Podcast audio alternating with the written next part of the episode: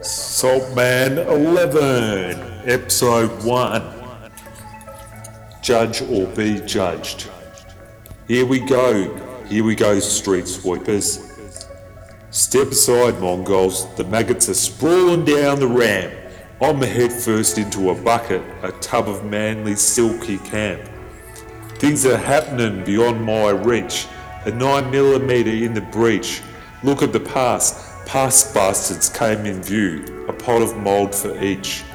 Centimetres from supposed death, leather leopards and glass. Kick me in the eyes, stomach, spleen, Achilles, and arse. My lost boys will clean this town, frowning and grimacing. Polish the Bren gun, a thousand rounds approach ricochet. So the mishap in the laneway was a bit of a fizzer. We couldn't get the stolen goods from the middle class in Box Hill, Blackburn, Forest Hill, and Keatswood to the upper middle class in Mont Albert, Surrey Hills, Camberwell, and the grey clad enclaves of the inner east. Now, we had been stealing and doing ram raids on various Middle Eastern and Outer Eastern suburbs. We had stockpiles of goods at the Nocturnal Village and Bog Shed, with no slippery buyers ready to throw fistfuls of Kennett's Green, coins, and state backed checks. We needed to get the goods to the cashman and make our pillowcases of pineapples bigger than Max Walker's moustache. It was Sunday morning, hanging out at the Nocturnal Village communal room. Me, Buzzburn, Stevenson, Monobrow, T34 and Hunter were hanging out, watching videos of the Westgate Bridge 1 pre-collapse. There was a great ABC doco about the food hut underneath it, where they sold amazing dim sims. I mean amazing. The ABC late 1960s reporter smirking as he stuffed mega steam dim sims drenched in Mao's black sauce. We drank tea watching the grainy VHS recording when the bat phone rang. We were finishing our Blavo, that's brunch in the Arvo, when I picked it up and received a call from Bog's middleman, Pipe Riper. Pipe said he had a buyer from the expensive old man gear we'd stolen from San Russell Menwear in No Man's Land, Mitcham. We had boxes of berets, we had velour smoking jackets, uh, cravats, uh, bandman slacks, the whole works. We'd been trying to dump these off with the inner suburbs accomplished man, but no luck yet. This time we had suppo- we had a supposed buyer. Right, uh, sorry, Pipe Riper said that we just needed to get the goods to Box House, then get it on a train. A train? I thought it was a bit weird, but it meant that the Jacks couldn't trace the stolen goods back to Box Hill maniac mongooses, us, the leather rippers. So we'd spoken to Nimrod, and he'd agreed to come and set up a special red rattler carriage to take us from Mont Albert to the destination. Box Hill Station was crawling with undercover jacks since the Met Gumby had been busted for selling Satan's Panadol to Keith Rankin type video dogs, wanting to videotape their drug deal at the Box Hill train station, kind of like a suicide Christopher Dale Flannery throwing a Puma leather gym bag of Indochine dream dust. So we headed over to Box with a big truckload of gentleman's gear, then get it into Red Rattler from the graffiti ridden Mount Albert station. So me and Byron Slazenger rolled a number of clothes on milk crates on skateboards to the station, and we waited for Nimrod to arrive when a single carriage relic to take us to the rich man's paradise of Camberwell. Me and Byron were standing there in the cool Melbourne air, waiting for the Belgrave nerd to speed down the tracks, while we witnessed multiple heroinized Tompkinson related losers doing lame tags on the already busy New York style wrecked walls of old Mount Albert Station. We stood pensively in some real upper class male gear. All of a sudden, we see an older type of Met train lights speeding down the Belgrave Allendale line. Nimrod's done it. He's resurrected his red rattler and we have a mode of transport to Camberwell. A couple of stoners try to get into the single carriage. After a few scuffles, we just let them on. They were pretty stoked to be on a 1970s runaway caboose express elevator to hell, but they got pretty nervous when they realised there was no lights on the single carriage and me and Byron were doing the mannequin ghoul pose. We just stood at the back and at the, right at the back end in the darkness and humming loudly as we sped past Surrey Kills, Shadham,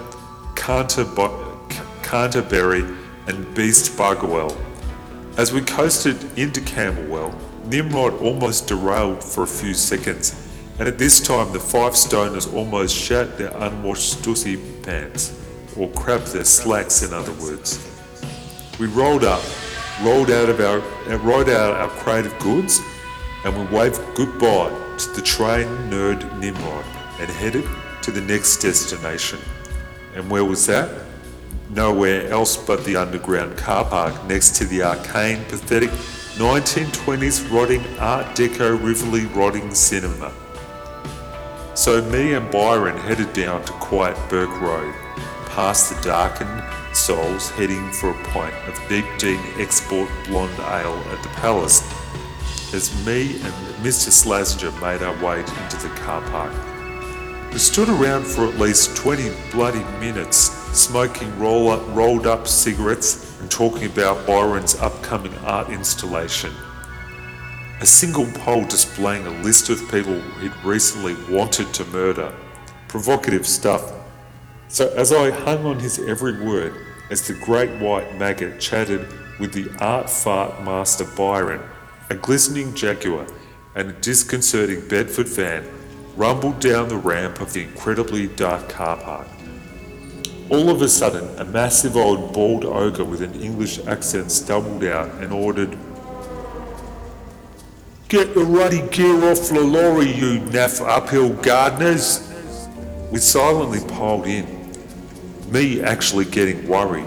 As we tailed behind the brand new Jaguar, I tried to get a glimpse of who was driving it. I could only make out an outline. Where were we going and what was going to happen? I asked the massive gargoyle some questions, but he just turned up his AM radio, playing dull, dark, late 90s, 50s, 1950s bittersweet tones. I think it was the Buttermilks greatest hits. For some reason, we were heading back to Box Hill area, this time via Riversdale Road. I was starting to get megalo nervous. All of a sudden, we rolled into the Megalo Cool Mansion on the corner of Warrigal and Riversdiddle Road. A 1960s modernist dream house, really, towering over Wattle Park Golf Course. So the Bedford rolled up behind the Jaguar, a massive sparkling Cadillac already sitting in the driveway. The driver of the Jaguar darted off into a small office at the base of the building a strange, small room sitting on ground floor. I peeked through the Venetians, lowered one down a bit, and a couple of early 1960s Italian looking men with hats and suits smoking very long cigarettes were in this smoke filled room.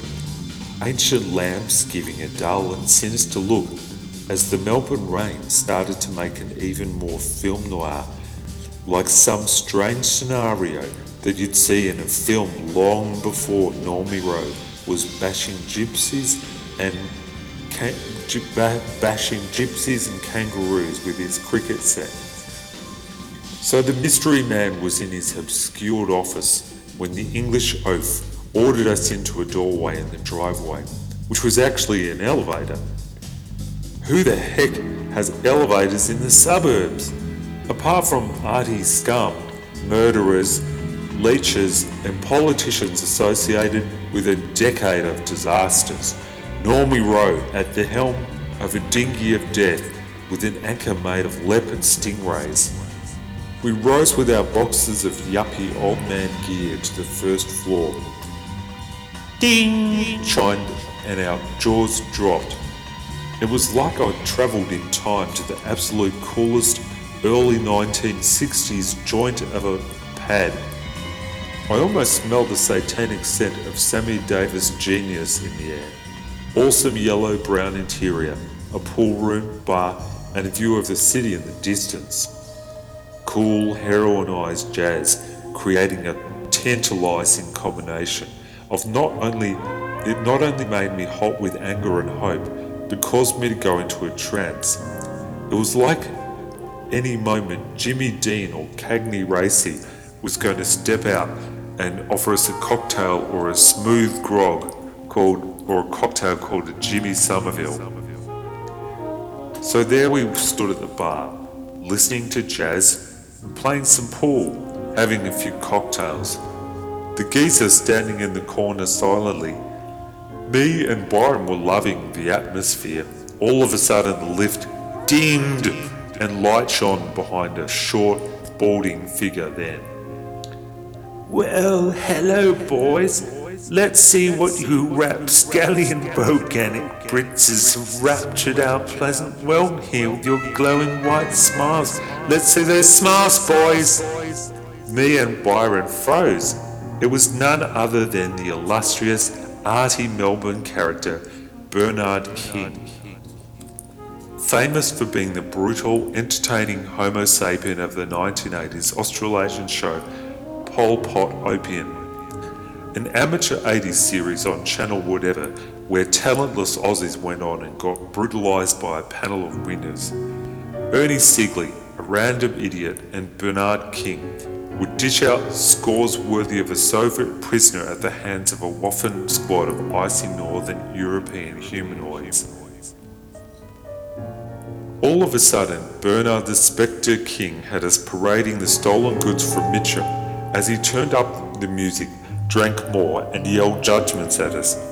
Byron, being with the same ilk, even thought, even though he never talked about us behind the scenes antics, admitted the standards tactics Bernard was using confusing flattery, insults, and arrogance. Only a thespian professional of his kind could ever get away with. He dished out the following as we paraded the latest overpriced European mature menswear with the following comments. This is what he said Oh, spin it again, Sam. Oh, wallop that wallaby, I'm wearing that for sin supper. Oh, I've got Impala Kitchens cooking me some bestial delights. Will you be the main course? All of a sudden, Bernard got real, real close. I mean, right up close. Because I'd been accidentally snorting opium off the pool chalk. I really didn't understand the gravity. But Byron knew. He was a man of of love and could see through the smoke and sweaty man facade. We paraded a few more outfits. Bernard all of a sudden was stripping, and Byron grabbed me, screaming, Salt Runner, let's run, man beast! We ran naked down the stairs this time, with no regrets for the lot of menswear we never received cash for. In the cold, raining Melbourne night, we darted through Wattle Park, weary of Kevin Hawthorne loser ninjas and pedos and Green Lantern after party wastoids. Me and Byron made it back empty handed, jogging like asthmatic animals for over an hour back to the nocturnal village. We arrived back at the comforting, warm, welcoming, non confrontational atmosphere of the NC. Me and Byron were comforted with grey blankets, barbecue burnt meat, long necks of the wonderful Ringwood Stout, and a chat with the smoothing rabbit, the hate yabby. Well, we were lucky to escape the somewhat tempting scenario of fame, of sexiness, of cash. Now we were out, and it was somewhat cautionary of a tale of trying to make money in a confusing and perverted scene. We sat right back smoked a whole jam's worth of bongs, and laughed at the, at the recent brush with fame, only to be relieved of the, the disaster. Oh, that was close, real close. Seasons don't fear the Reaper, neither does the salt Man, except for when humans watch Caravan of Courage. That's truly terrifying. Beasts of Bourbon, Southern Cycling Units of Meat, Bust My Pimples,